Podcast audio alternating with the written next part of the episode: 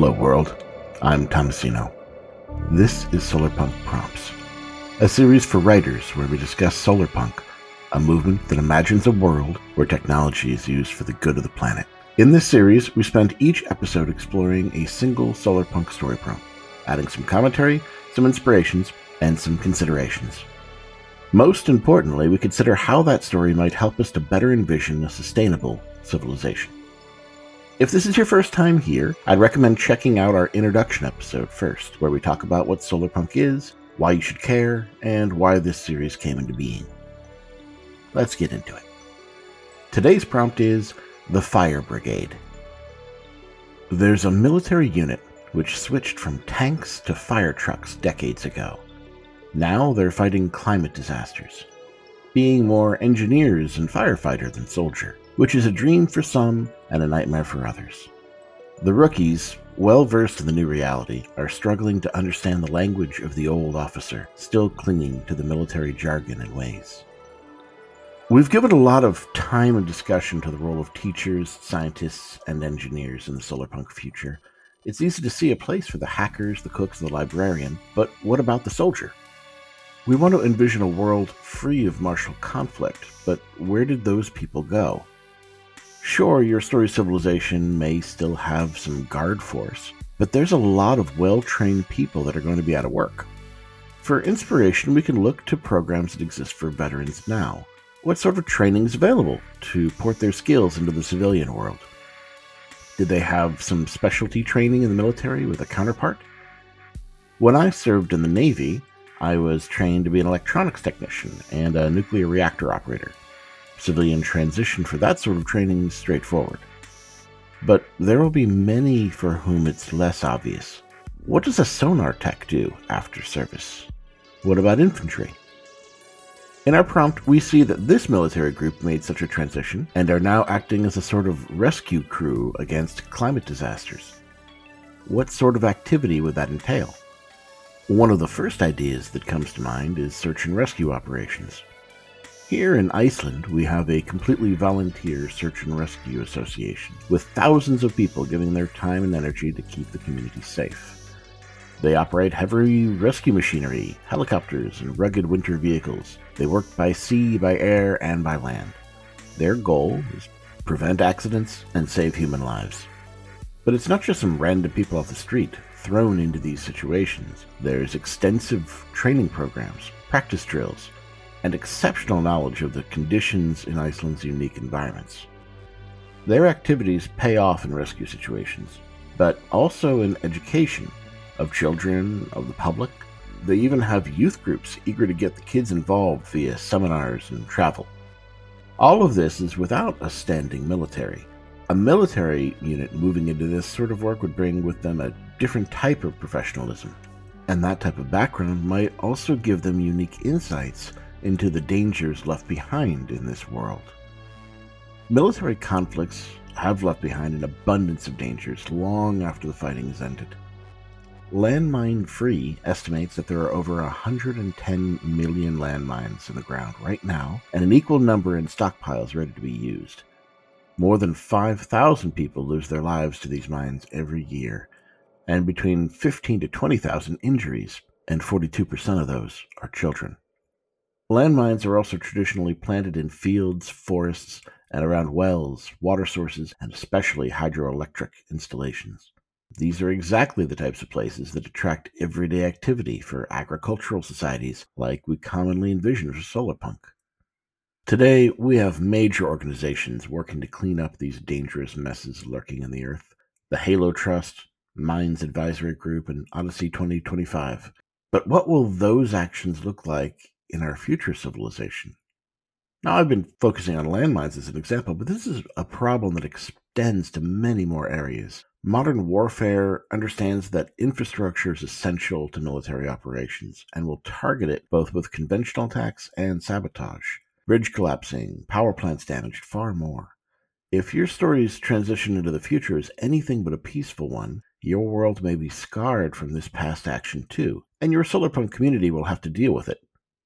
They'll want trustworthy people who know the dangers and who can work well together. Not all the dangers left by human hands directly. In a world of rapidly changing climates, there are plenty of dangers from Mother Earth. There will be great storms, hurricanes, tornadoes, earthquakes, and wildfires. There will be flooding rains and landslides. There will be new things we've never even imagined.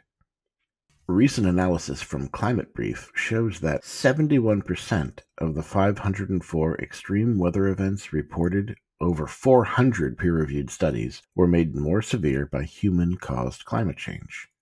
93% of the 152 extreme heat events more severe by climate change, and more than half of the flooding and drought events both were made worse by it as well. A fire brigade of highly trained ex military folks focused on dealing with these problems would be a boon to any community, and would likely be welcome to travel between them as well. Does your world have large communities or small ones?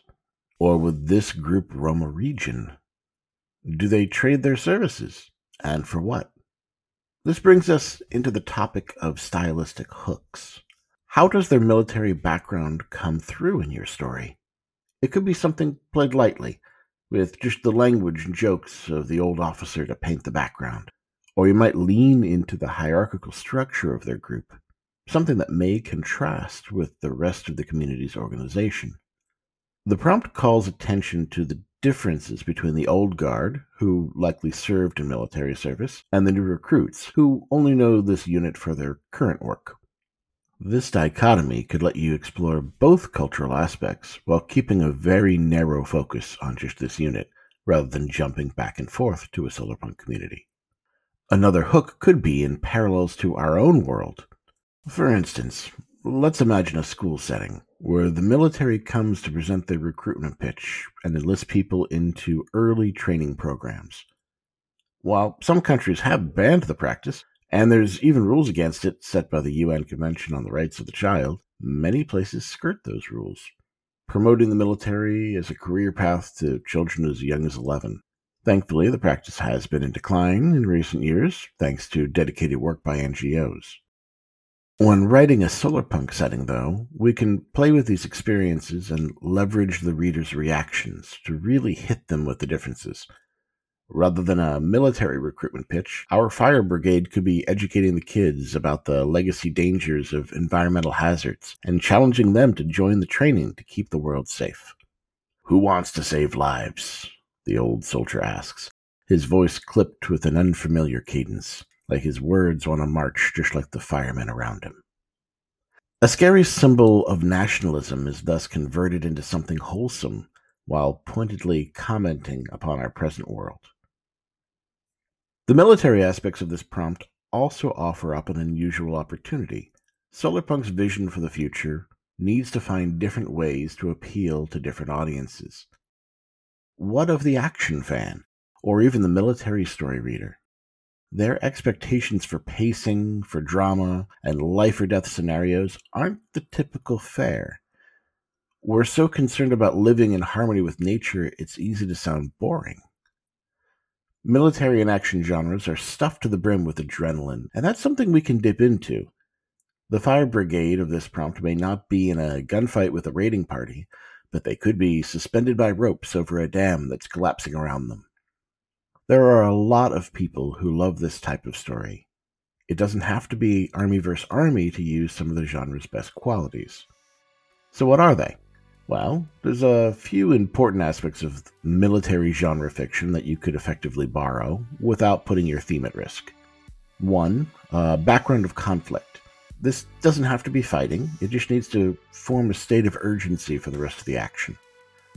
Two, politics, strategies, and tactics.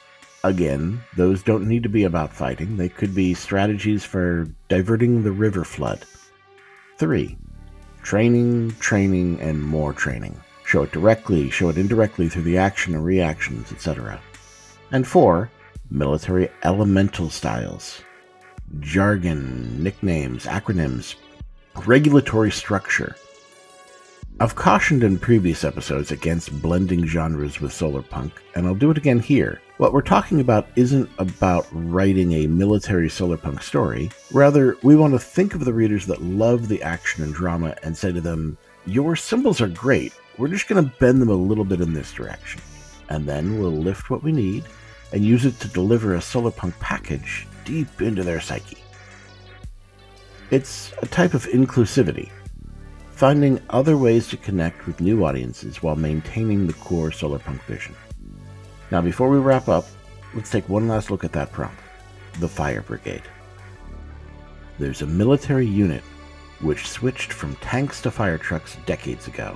Now they're fighting climate disasters, being more engineers and firefighters than soldiers, which is a dream for some and a nightmare for others. The rookies, well versed in the new reality, are struggling to understand the language of the old officer, still clinging to the military jargon and ways. Until next time, I'm Tomasino. I'll hope you'll join me for the next Solarpunk prompt. Music in this recording is Sun Syndicate by Dyamur from Global Patterns compilation Solarpunk A Brighter Perspective.